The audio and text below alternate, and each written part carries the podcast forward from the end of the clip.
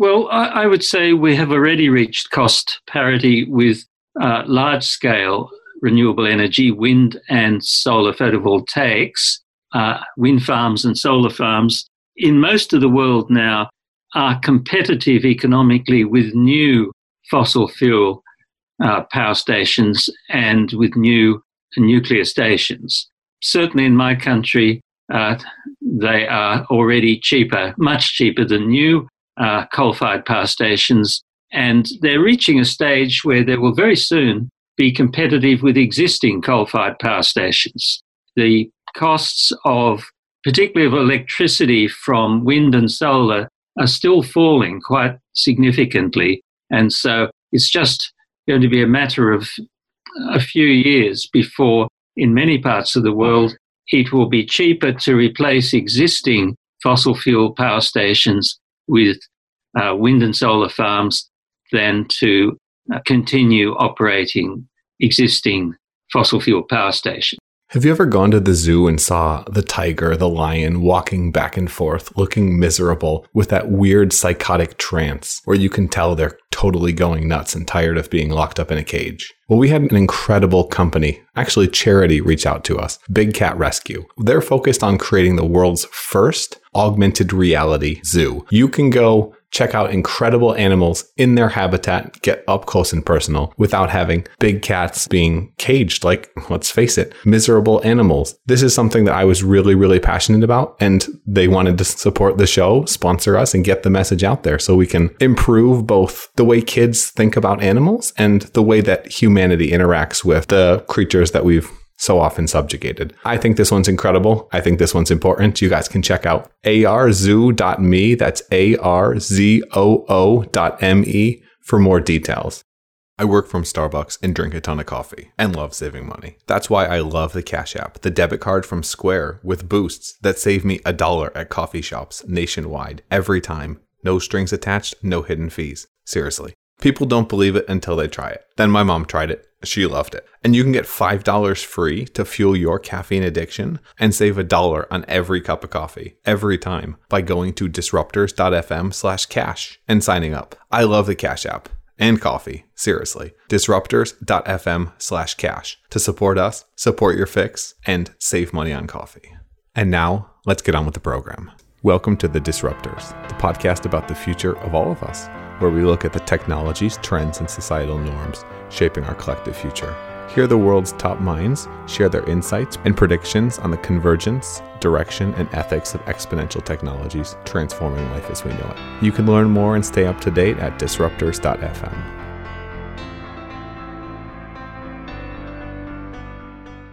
In case you've been living under a rock, climate change is real. Sorry for anyone who doesn't believe it, but we're going to be talking big time. How do we change the future? How do we get to a more energy efficient, sustainable future? And really, how do we make a world that we can all live in? Today, we've got Mark Diesendorf on the program. Mark researches and consults in the interdisciplinary fields of sustainability, energy, energy policy, urban transit, economics, and practical sustainability. Prior to joining the Institute for Environmental Studies, UNSW, Australia, He's been a principal researcher and lecturer at various institutions and worked with a number of Australia's leading conservation and governmental policies focused on sustainability and innovation. He's co founded or led numerous Aussie and New Zealand based initiatives focused on wind energy, sustainable energy, innovation, and appropriate technology for the environment. And he's the co editor of the book Human Ecology and Human Economy Ideas for an Ecologically Sustainable Future, and the author of Greenhouse Solutions and Sustainable Energy. He's one of the top guys when it comes to climate change and what we can do about it. And this interview was a ton of fun.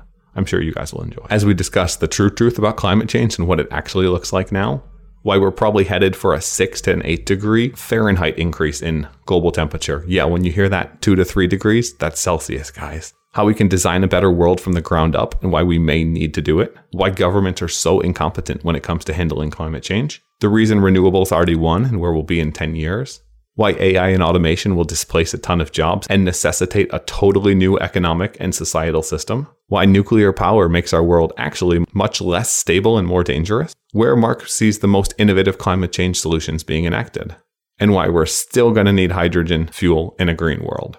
If you haven't subscribed already, make sure you do that now. You don't want to miss any of these episodes. We have the world's smartest folks on. We get them for an hour at least to talk about the big problems facing all of us. If you guys enjoy this, make sure you subscribe disruptors.fm slash iTunes. And if you haven't yet, leave a review. That's how more people find us in this podcasting ecosystem, which is blooming and evolving. If you love what we do, make sure that other people are finding out about us so that we can make this into a more sustainable deal. And if you've ever considered supporting us or you want to support independent media, disruptors.fm slash Patreon. You can also find us at patreon.com slash disruptorsfm. And now without further ado, I give you Mark Diesendorf.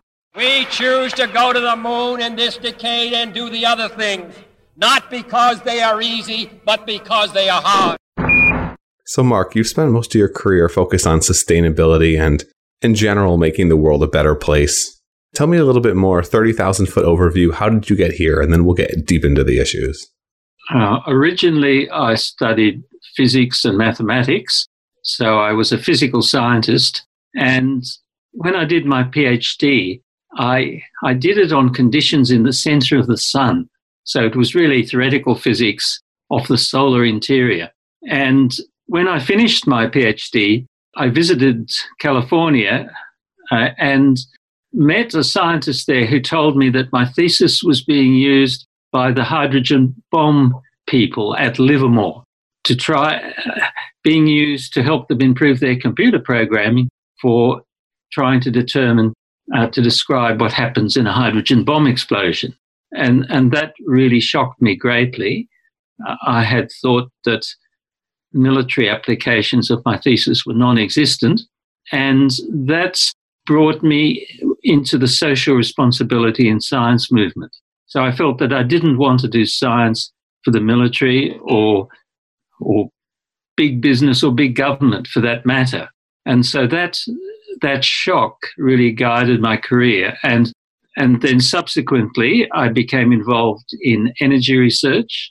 And I was one of a small group of scientists and others in Australia who started doing research on renewable energy at a time when really there wasn't much of a, an industry worldwide.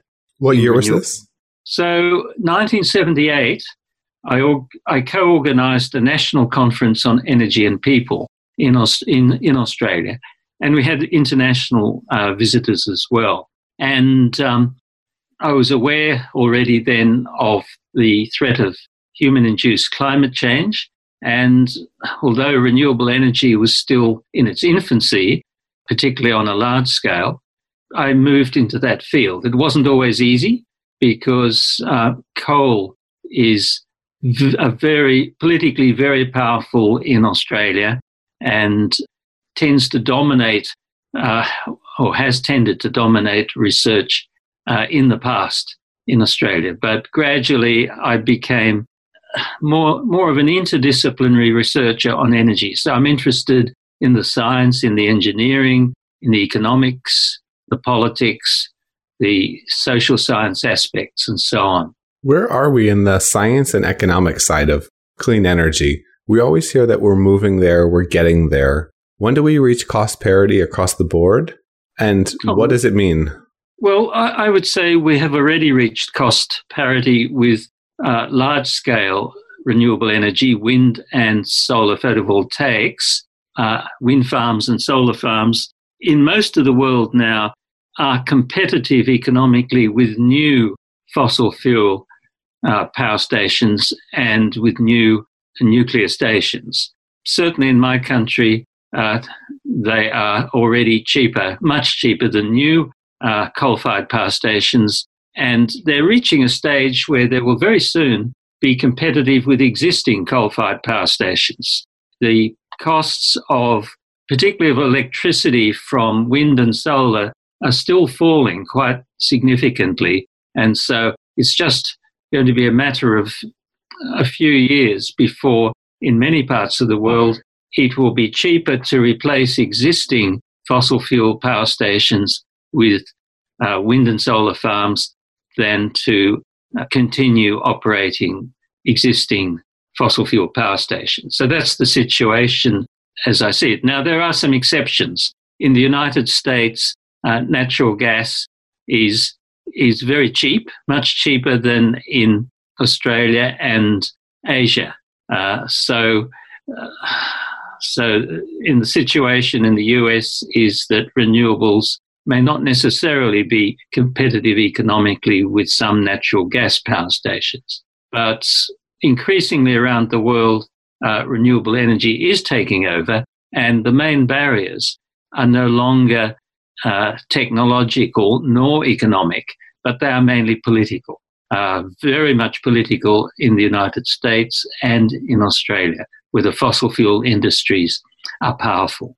Absolutely, let's send those coal workers back into the terrible coal mines. But um, to be uh, to, to be a little more optimistic, what is the what is the driving force bringing down the cost? Is it units of scale, just being able to reach a larger and larger audience?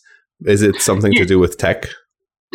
well, both. Uh, scale is very important. So the the size of the market for wind and solar is growing very rapidly around the world, and this is bringing down the price.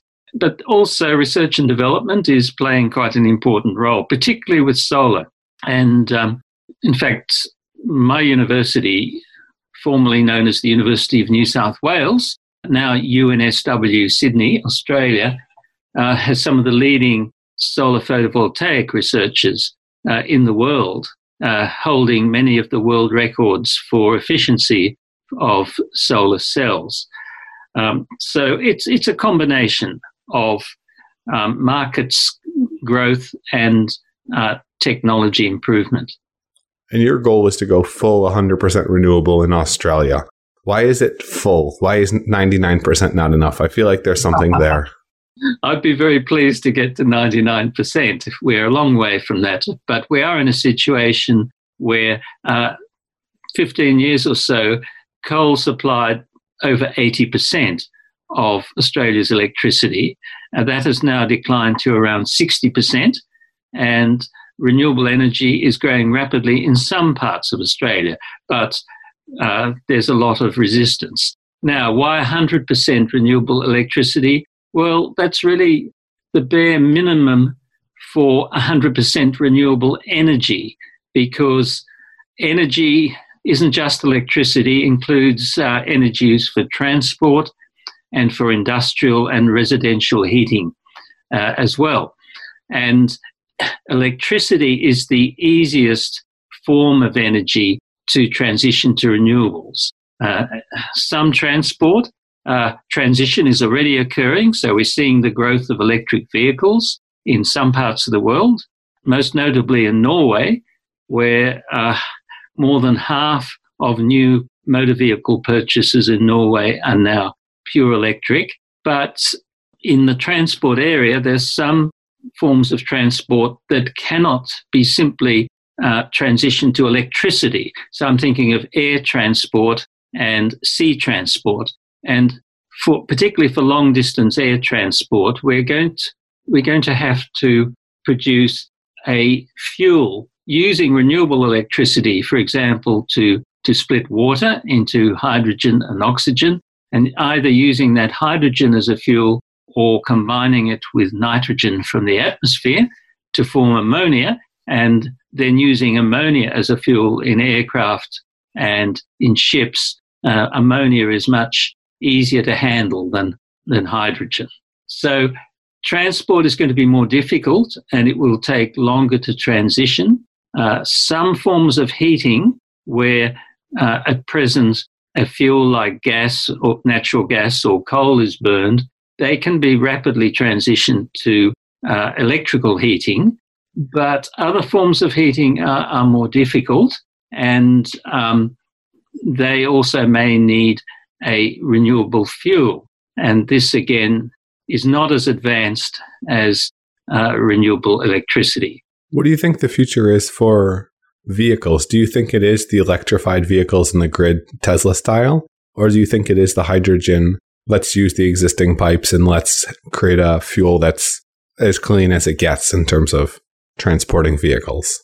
I think in the long term, there is a role for hydrogen or its combination in the form of ammonia, as I said, for air and sea transport. But electric vehicles are far ahead of hydrogen for, for land transport.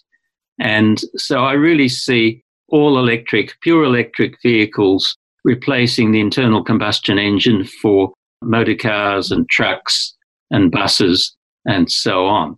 And what about in terms of where we are today? So I know in all of the developed world, less the US, the acceptance of climate change is pretty high. Where do you see us headed in terms of creating some type of world standard that people actually decide to, to hold ourselves accountable to to prevent the worst of climate change, its impacts? Well, uh, unfortunately, world cooperation or cooperation between nations on climate change has proven to be very difficult to achieve. And the only agreements we have at present are voluntary ones. And so I really see the progress of combating climate change occurring from individual countries, individual states, and cities. And cities around the world, many cities are heading for 100% renewable electricity for starters. And I would see that progress on these scales will gradually drive the whole world on a, on a kind of international cooperative scale. Uh, scale. But I, I really don't feel terribly optimistic about international climate meetings. Uh, what we are seeing is some countries taking the lead, uh, countries like Denmark, uh, Germany, uh, Scotland, which is almost a separate country, not quite, uh, and several United States of the United States, like California and North and South Dakota, uh, and, and several others, really taking the lead. In my own country, uh, the state of South Australia has more than half of its annual electricity generation coming from wind and solar already. And, and that's also the situation in Denmark. And uh, both Denmark and South Australia are on track for heading to 100% renewable electricity by the early 2030s, I would say. So I guess I'm suggesting that we'll see leadership taken by some countries, states, and cities, and eventually the market for renewable energy will grow to such an extent and the prices will fall to such an extent that most other countries, states, and cities will have to, to join the party, really. So, pretty much a, a bottom up approach. Top down isn't going to work in this case.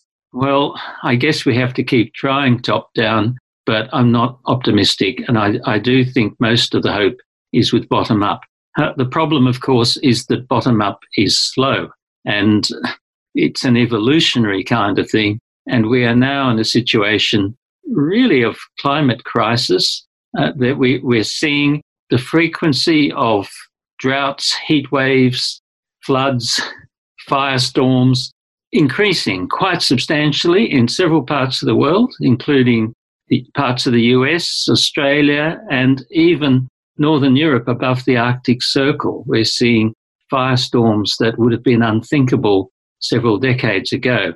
So I guess my feeling is that we will end up making the transition to renewable energy and energy efficiency if civilization survives this and other threats. But by the time we get to predominantly renewable energy systems, I worry that climate change will have reached a stage where it'll be totally irreversible and will actually be accelerating. So we have the threat and the promise that if we act reasonably quickly, we might be able to, to stop the threat from eventuating. And if we do nothing, the planet potentially comes up, becomes a Mars. Well, it becomes so hot that parts of this planet will be uninhabitable and there'll be huge uh, refugee movements which dwarf the current movements, which are only measured in a few million. Uh, we'll be looking at huge tens of millions of people, maybe hundreds of millions of people having to move and not being made welcome, of course, uh, in places where they, they desperately need to move.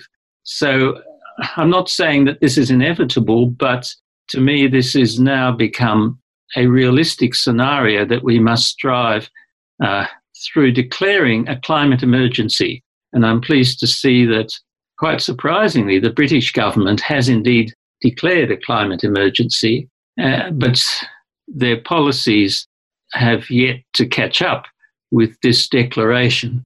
Yeah, the the big bark but the small bite. What do you think? Um, care to speculate on Trump's wall? I've heard it argued that that's a way to keep out people below the border once the worst effects of climate change really start to hit. Well, I mean, I only see this from a distance. Uh, my impression, ill informed probably, is that the wall will be mostly rhetoric, uh, not a, a, real wall extending, uh, separating the whole of Mexico from the whole of the United States. Uh, I suspect that Trump will be satisfied with some token sections of wall that will photograph well, but the whole idea of building a huge wall between the two countries seems to me rather uh, unrealistic and incredibly expensive. And there's no way that Mexico would be able to to fund such a wall.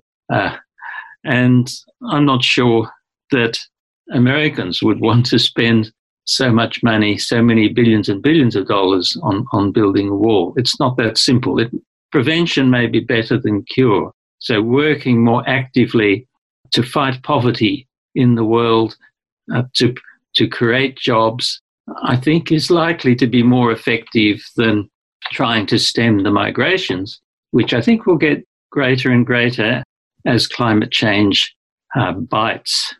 I would agree, but it's much easier to sell a pain medicine than it is to sell a vitamin because cool. of when you're dealing with uh, when you're dealing with the symptoms. Well, that's that's true, and it's certainly true that most medical research also goes to cures rather than to prevention, unfortunately. Uh, I guess that's the way of the world. So, yeah, we humans are funny things. Uh, we've evolved in a way that we have the capacity for cooperation and love and positive construction, and we also have the capacity for war, destruction, hatred, and selfishness. So we are very mixed creatures, and we have concentrated on advancing our technologies and not given enough attention, as I see it, to developing our social systems, our governance systems, to to really genuinely create a better a better world for the vast majority of people. What do you think are the reasons behind that? Well, there is a very strong thread of greed and selfishness and a desire for power and dominance, unfortunately, in humans, not in all humans. But uh, that seems, and one could argue that maybe that's an evolutionary thing, that as evol- in the early stages of evolution was vital for the survival of species. But then against that, we also see, even in the animal kingdom, many examples of cooperation, some conscious and some unconscious. And so I see the potential for us humans to, to build a far better world. But when I look at politics around the world, it's, uh, it seems to undermine that confidence do we need to have our Independence Day movement where suddenly aliens or something terrible is coming to get us all and we have to unify? Is that, in your mind, one of the only ways that that's possible on a large scale? I don't think that's going to happen, actually. Uh, we can cooperate on, on some things, but I just don't see it happening. And as far as aliens go, I must admit, although I would love to to see some evidence of other intelligent beings or more intelligent beings in other planetary systems. We are so far from them. And so it is so impossible to really uh, interact with any other aliens. And, and it cuts both ways. I mean, with the nearest uh, stellar system beyond our own, uh, the Centauri system, is four light years away. And while it's nice to dream about warp drives and things like that, it's, it's really not conceivable at present that we could actually travel near the speed of light and uh, and visit some of these other systems, planetary systems around other stars. Uh, I think it's fairly clear that any li- any other forms of life within the solar system outside the Earth are likely to be very rudimentary. Although it would be fascinating to to discover them on perhaps one of the moons of Saturn or Jupiter, uh, that would be fantastic. And to see if if they are related to us through DNA or whether they have evolved entirely different biological systems. The octopus question. Where did they come from? It's a it's a fun one. It's one I it's one everyone likes to speculate on, but it's one that of course is pure speculation because we got nothing in terms of in terms of facts to look at. But for facts that we do have, climate change, everybody has different models. Where are we headed? How many degrees? How bad, in your opinion, do you think it will get if we start to take more extreme actions to improve? Well, the current situation is that we are headed for an average temperature increase of three to four degrees Celsius so double that for Fahrenheit. And that's just the average. But the higher latitudes uh, will warm by about double that average.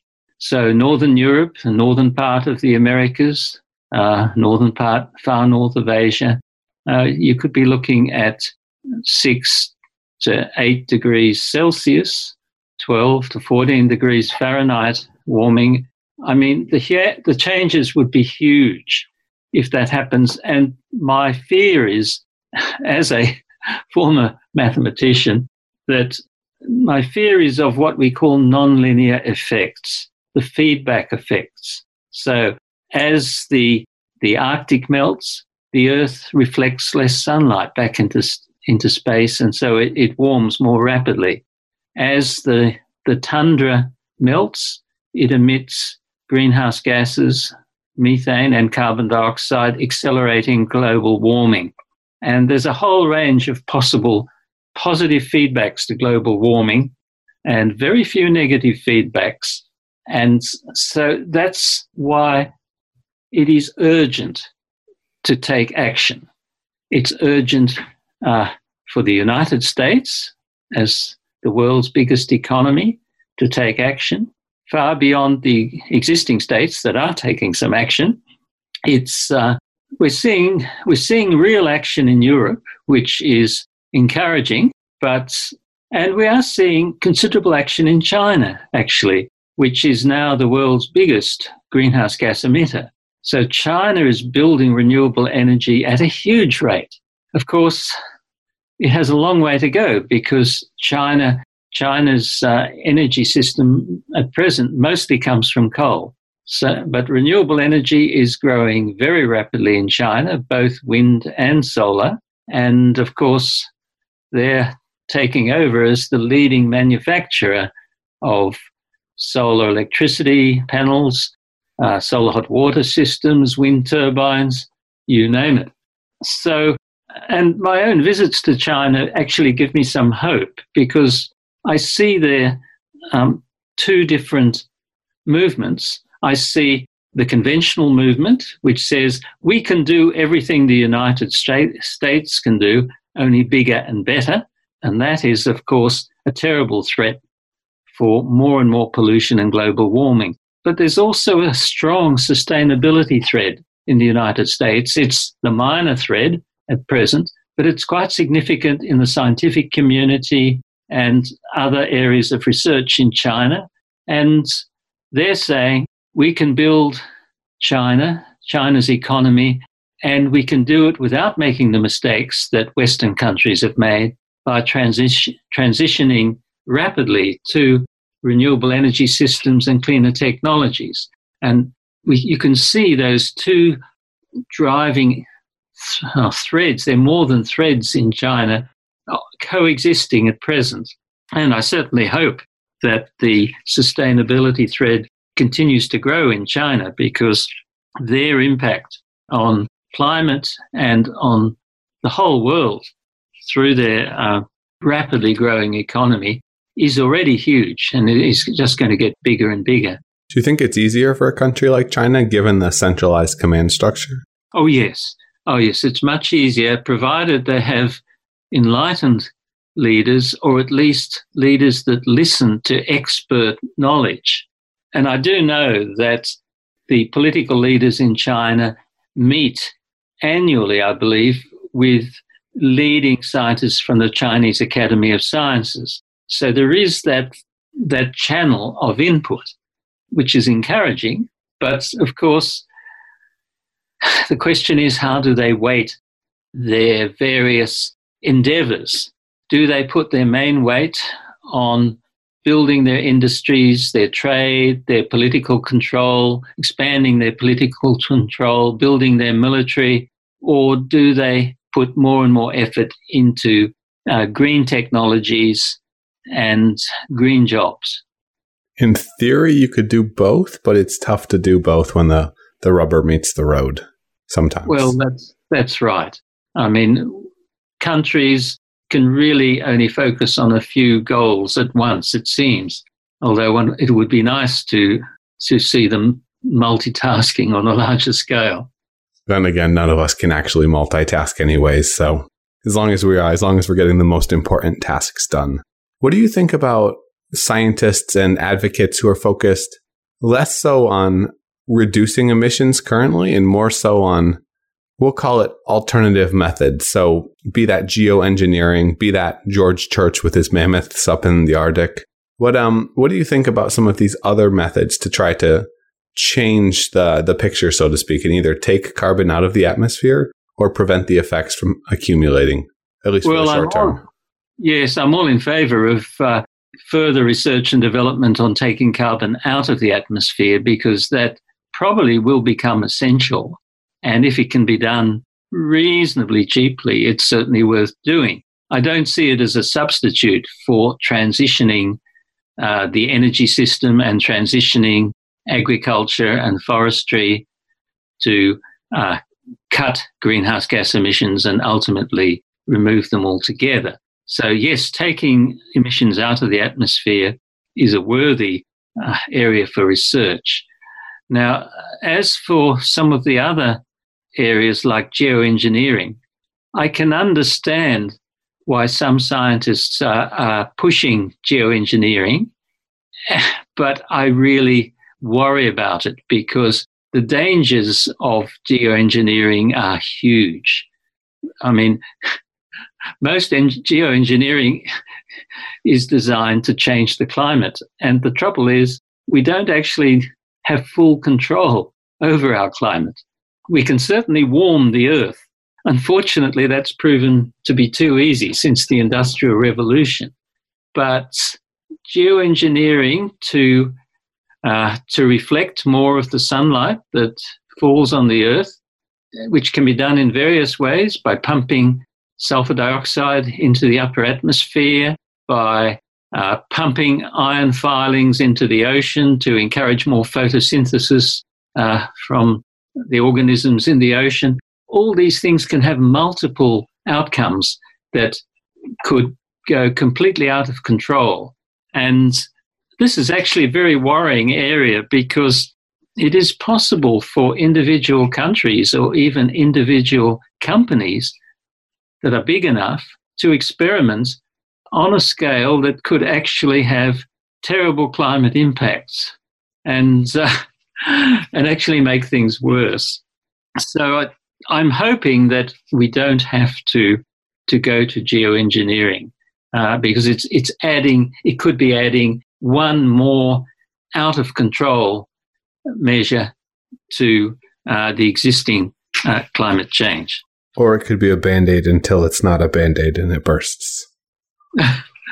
yes, yes, possibly. I I suspect that if it is implemented on a large scale, we, we could see the adverse effects very soon, very quickly, and have no means of actually controlling them.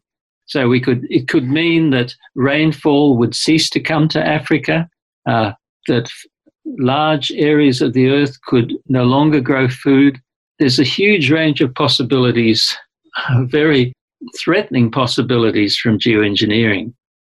Today's Disruptors podcast is brought to you guys by Pantheon.io. Whether you're developing a personal brand, building your business, or working with a large organization, online presence, guys, it's critical to success. Pantheon's the number one leading web ops provider. They help more than 285,000 websites, and they're trusted by small businesses, startups, rated as the leading products for small businesses and enterprise, and one of the top 10 software products of 2019 by G2 Crowd. Pantheon's web ops platform helps you build, manage, and optimize the most important brand asset, your website. Because let's face it, if you're site sucks or it's incredibly slow, consumers aren't happy. Whether you're just beginning to build that dream or already well on your way, Pantheon can help deliver the best future proof experience for everyone. Listener offer, guys. Check it out. Pantheon.io slash disruptors. That's D I S R U P T O R S to learn how Pantheon can help you power your online presence and make it that much more awesome. Again, that's pantheon.io slash disruptors. Consider supporting them to support independent media like us. Help us make this sustainable. Pantheon.io slash disruptors for more details.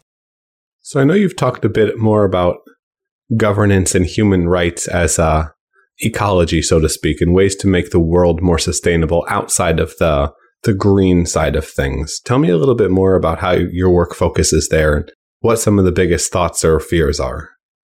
Ah, uh, well, that's a big, big open-ended question. So thank you for that. But um, I can probably only take it in bite-sized chunks. Um, well, let me raise one of the fears that we haven't mentioned yet, and that is the risk of nuclear war. It seems to have gone out of the press, but in fact, the risk is very high, very high at present, and it's exacerbated by the growth of nuclear energy because it's nuclear energy is very effective for training people in nuclear weapons. It's very effective means of cloaking the development of nuclear weapons. And a number of countries have already done this. So I'm thinking of India, Pakistan, uh, North Korea, and South Africa. All of them have used nuclear energy as a means of helping them to develop nuclear weapons and to cloak that development. And of those countries that are listed, only South Africa has actually developed and then destroyed its own nuclear weapons. Uh, now, also a number of countries have started to use, to try and use nuclear energy as a basis for either producing uh, plutonium 239, which is one nuclear explosive. It's the one that the atomic bomb over Nagasaki used, or to highly enrich uranium. And that was the, of course, the bomb that was dropped over Hiroshima uh, to end, effectively end World War II.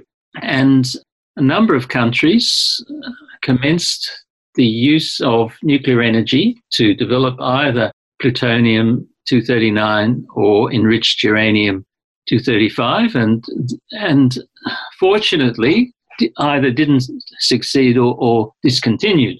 So i'm thinking of let me see argentina brazil south korea taiwan and i'm sad to say australia.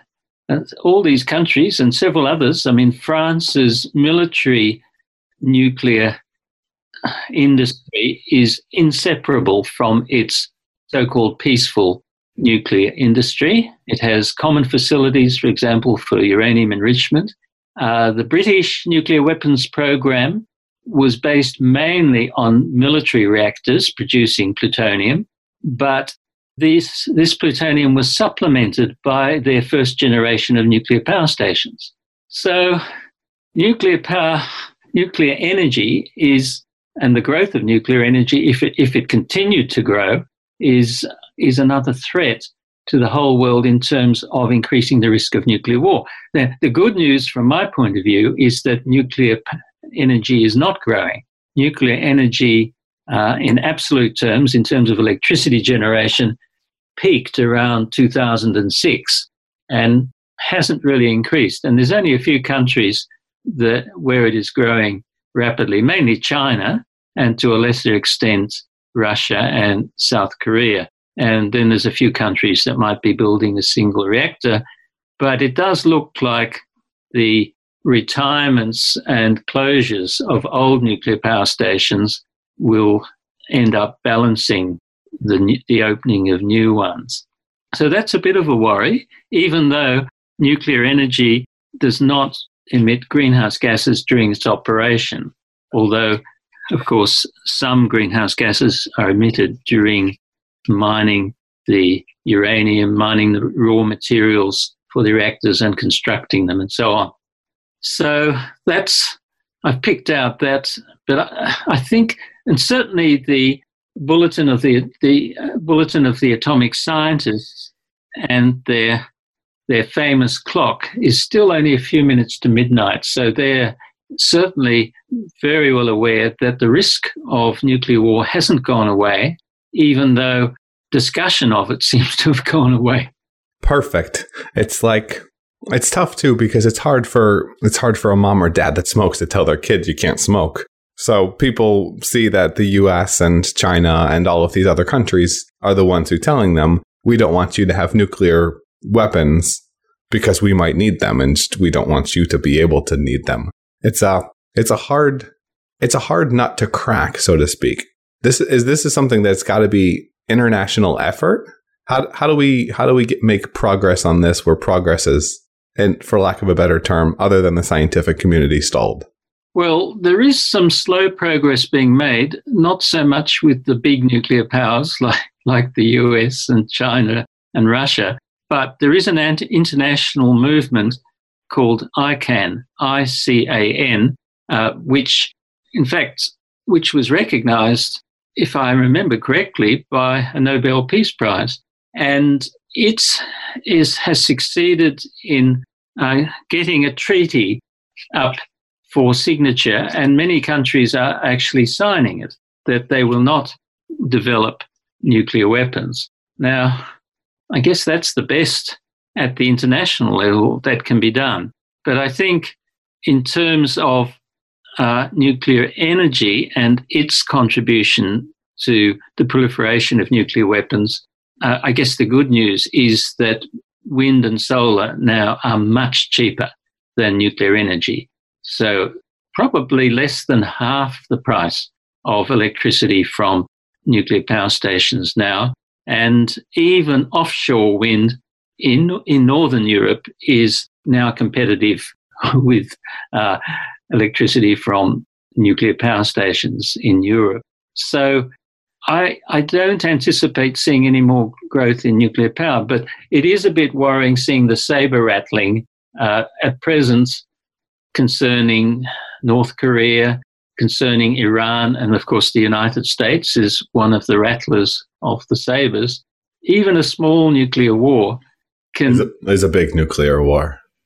Well, yes, but even a small one can wipe out billions of people. We now know from climate models that the although the the damage from the blast and the firestorm and the initial radiation of nuclear a small nuclear war would kill many, many people, maybe tens of millions or hundreds of millions of people.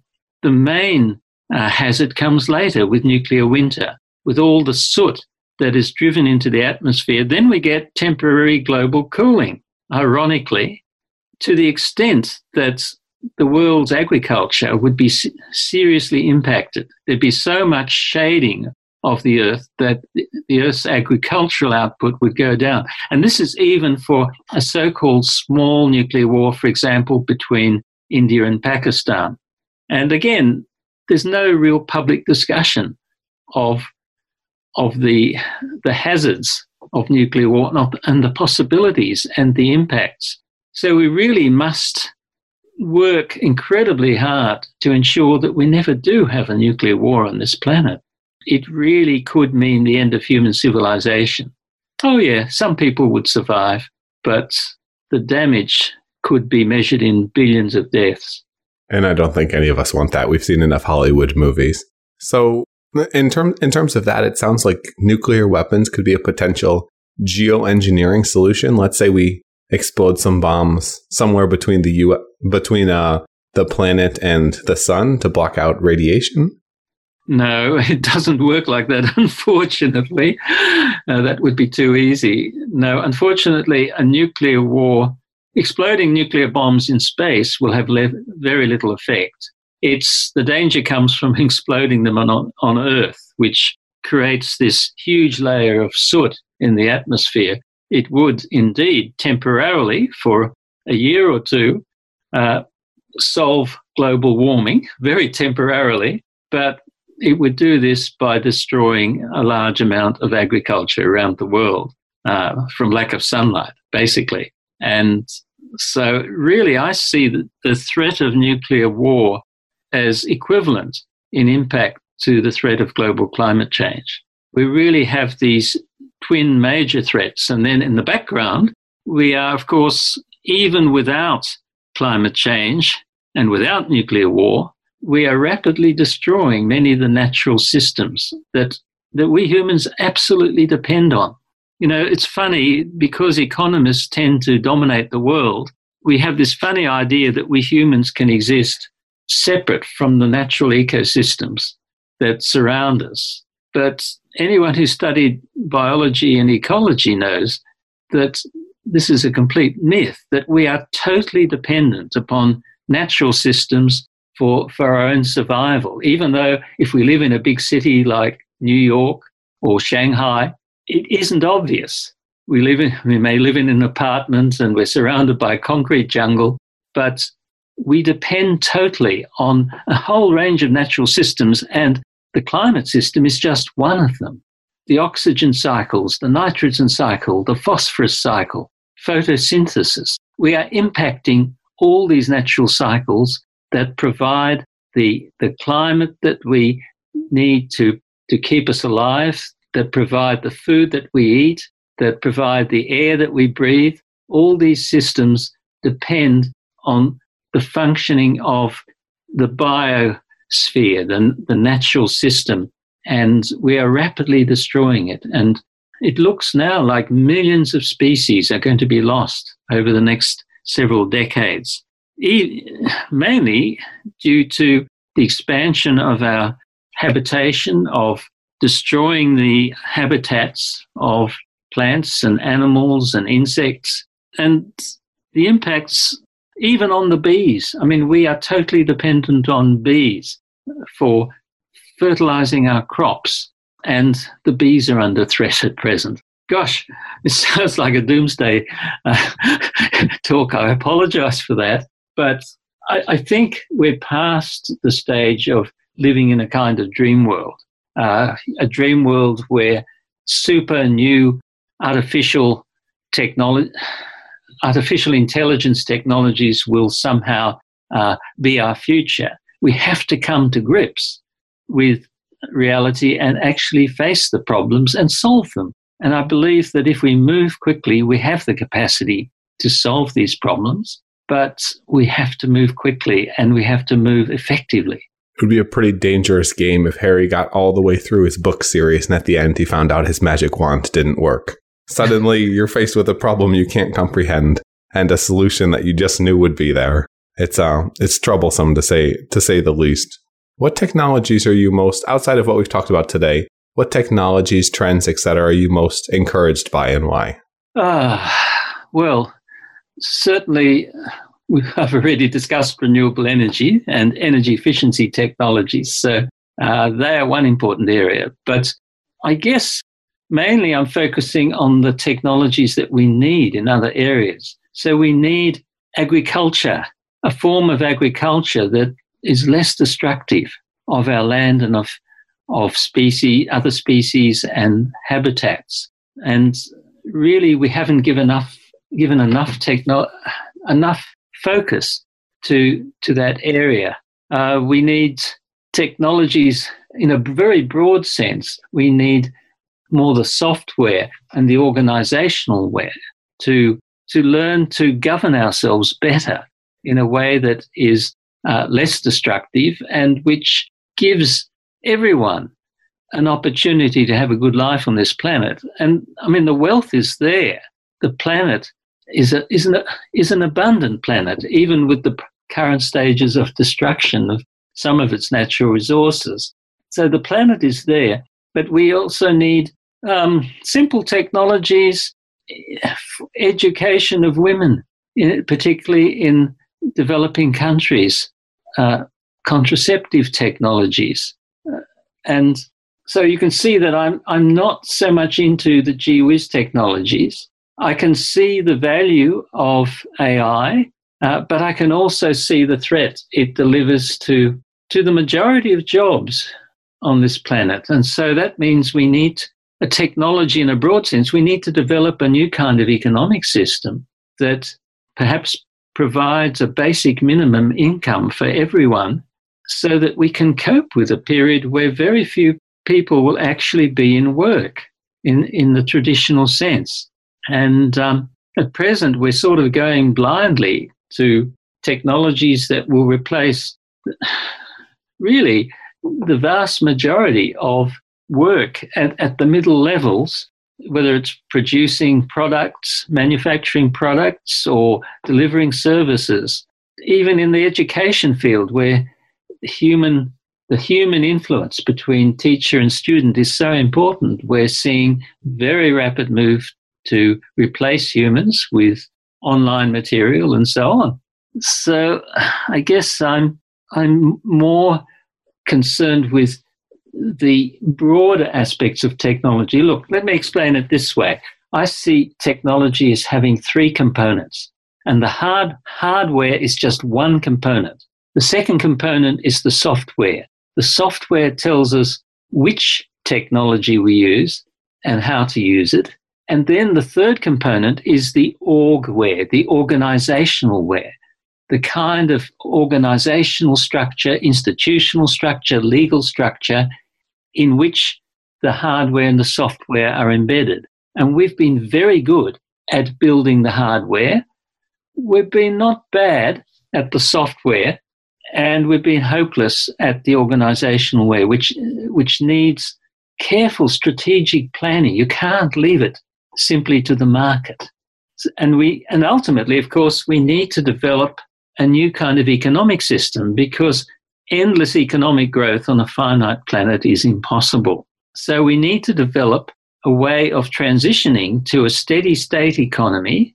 Maybe that economy is run mostly by machines, intelligent machines, but we need to develop that economy and that society so that people who are not employed, which will be the majority of people on the planet, will have a, a reasonable standard of living.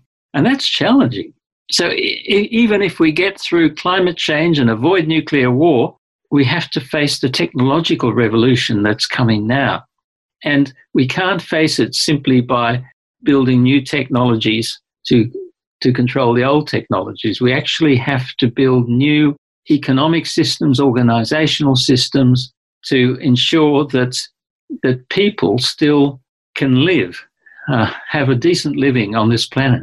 I think that's almost a harder problem than the other ones. The the big problem I see is to be able to change the organizational structures. In a lot of ways and in a lot of countries that's called treason. And yet it in a lot of ways is probably what's needed going forward because what's got us here is certainly not going to get us there.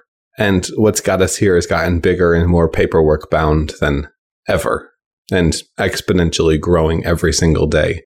I, I worry about a situation where, let's say we do get closer and closer and closer to automation.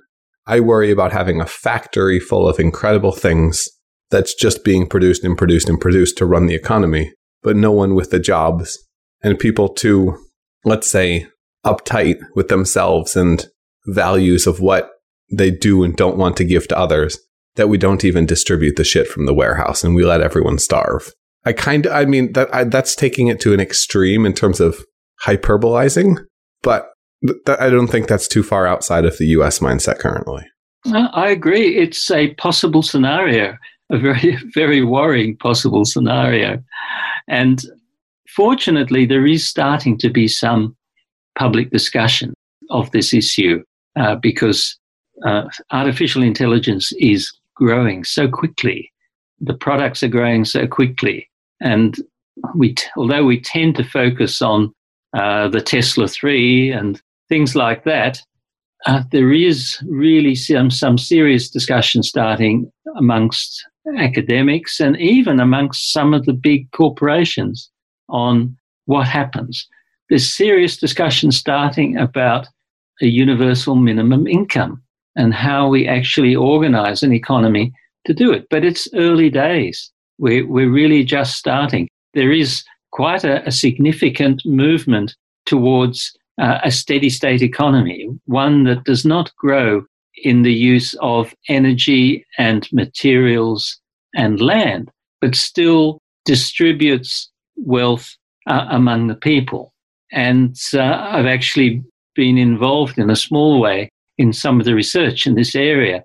Um, and some very interesting models have been created. So, for example, uh, someone called Peter Victor has built a macroeconomic model of Canada and investigated what happens when you it transitions in the computer model to a steady state economy. And as you would expect, if the only thing you do is stop economic growth, millions of people are thrown out of work and the whole economy collapses. But if you actually design a strategy where you don't just transition to a no growth economy, but you also uh, share the work around, the remaining work around more evenly. Uh, you build up self reliance within, in this case, the Canadian economy, so that Canada ignores the so called law of comparative advantage and starts manufacturing more of its own products.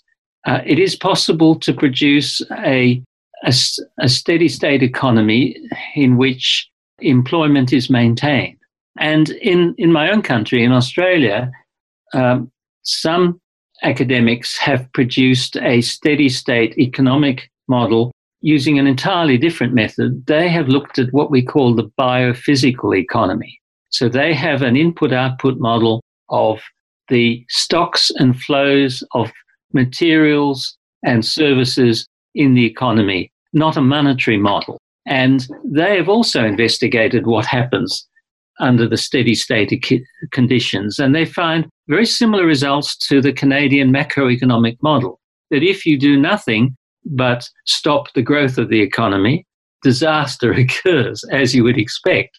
But if you do a range of things, building up local manufacture, building up local industries, sharing the work around, it is possible, theoretically possible, to build a steady state economy that is environmentally much sounder than the existing economy.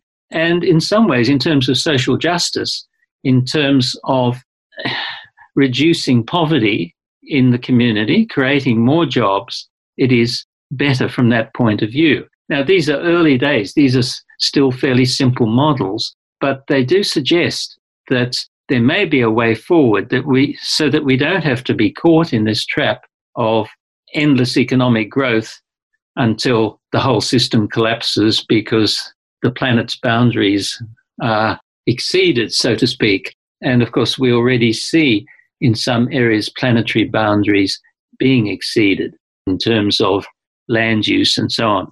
So, uh, so this is another issue that is starting to get attention and um, starting to get serious attention, actually, how to build a sustainable economy. One, it may grow in monetary terms, but if it does, monetary growth has to be disconnected from biophysical growth so that there is no growth in the use of energy and materials and land. And even if it's a renewable energy economy, ultimately you can't have endless growth in energy because you only have to think that it's energy that turns the wheels of our motor vehicles, it turns the wheels of our industry. And again, planetary boundaries will be exceeded even if we have a renewable energy economy which tries to grow endlessly. Would we have to make it stable though? So I feel like we could solve a lot of the issues just by factoring in efficiency and some type of climate um, model into into GDP. So let's say GDP, we took that number divided by the total number of hours worked and divided by the um, the amount of carbon emissions created for said amount of of work of GDP, etc. You would have something where it could grow, it could decline, but let's say our GDP this year was $10 trillion. Next year, everybody works 5% less. Oh, wow, our GDP just went up a ton. The year after that, we reduce greenhouse emissions 20%. Holy cow, our GDP just went up a fifth. So you could have something where it still has growth in terms of a numerical value, but that growth doesn't have to be. Do you see what I'm saying? It's not. It's yeah. not necessarily physical growth. It can be mathematical growth. It could be, but I do feel that we put too much emphasis on GDP. Oh, it's hor- it's horrible as a metric.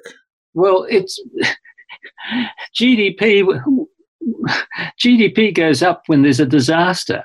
You know, we've had huge uh, floods, uh, bushfires, hailstorms, all influenced by climate change, I should say, and that drives up GDP.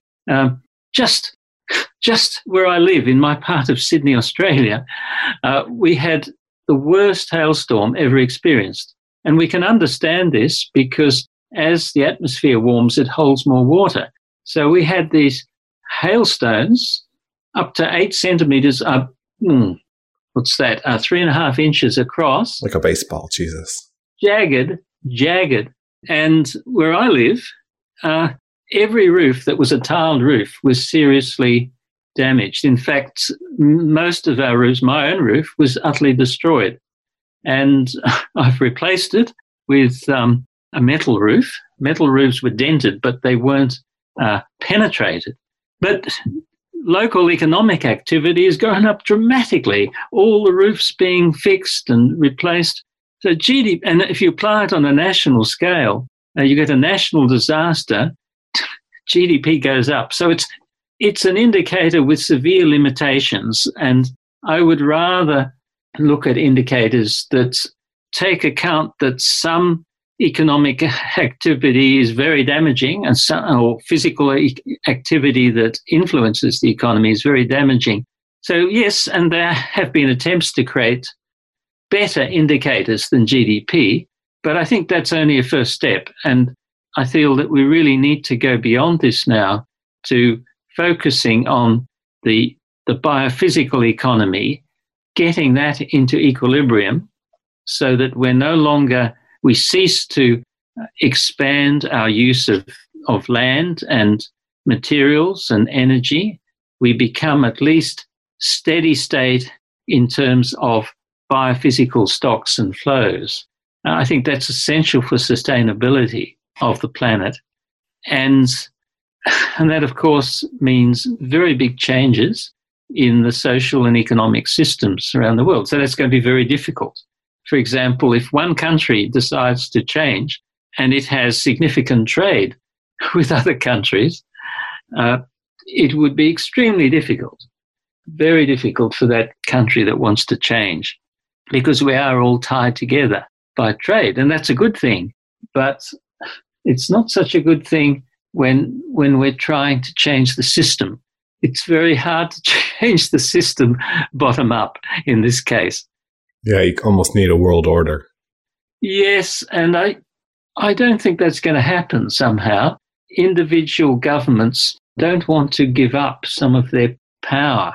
And we see this. We see this in the United Nations. We see this in the climate change negotiations. We see this in, well, probably future negotiations about uh, about uh, digging out the resources of the Antarctic. Because at present there is a treaty, a temporary treaty that stops any country uh, from exploiting Antarctic resources.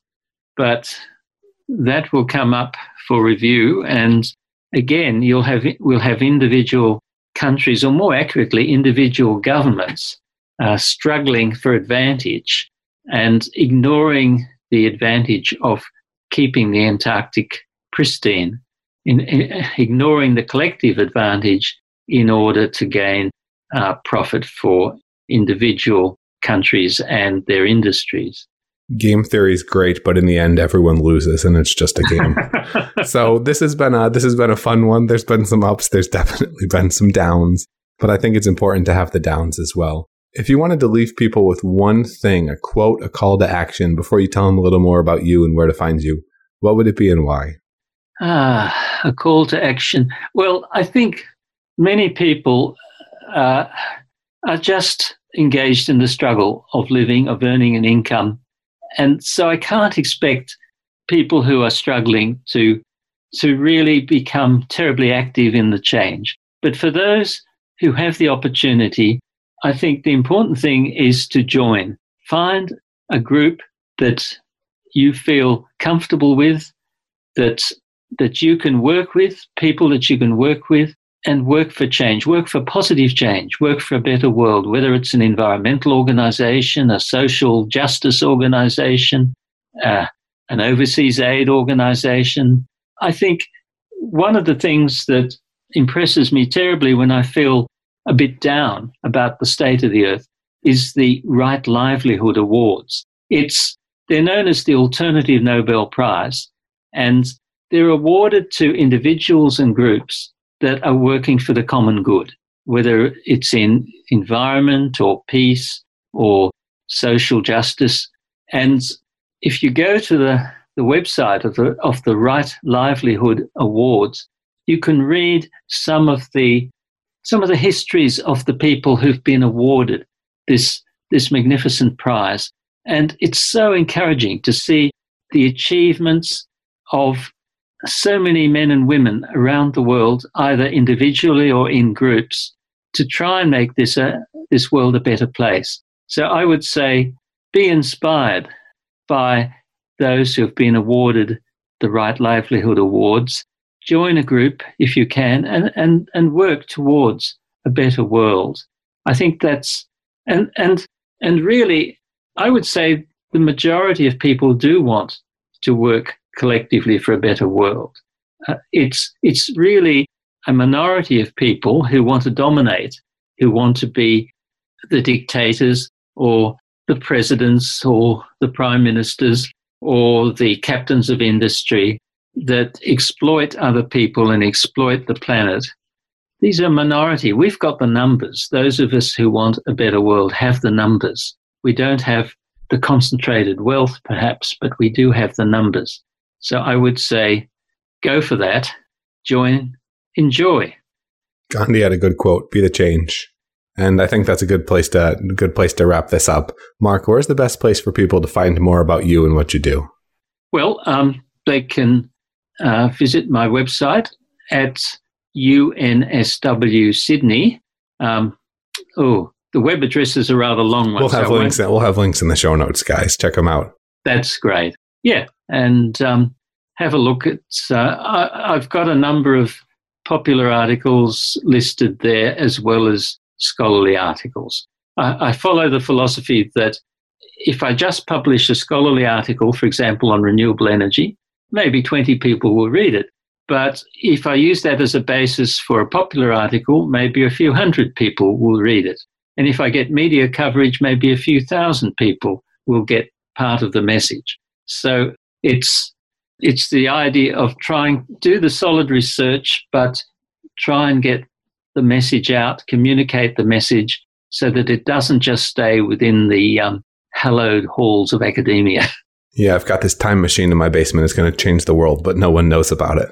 When people don't, when people don't know what's happening, it's not, uh, it's not all that effective or important. Thanks for coming on today, Mark. Oh, thanks for having me on your podcast. And thanks for tuning in, guys. Hope you guys have enjoyed it. If you have, make sure you subscribe in whatever podcast player you're using. And until next time, we'll talk to you later. Cheers.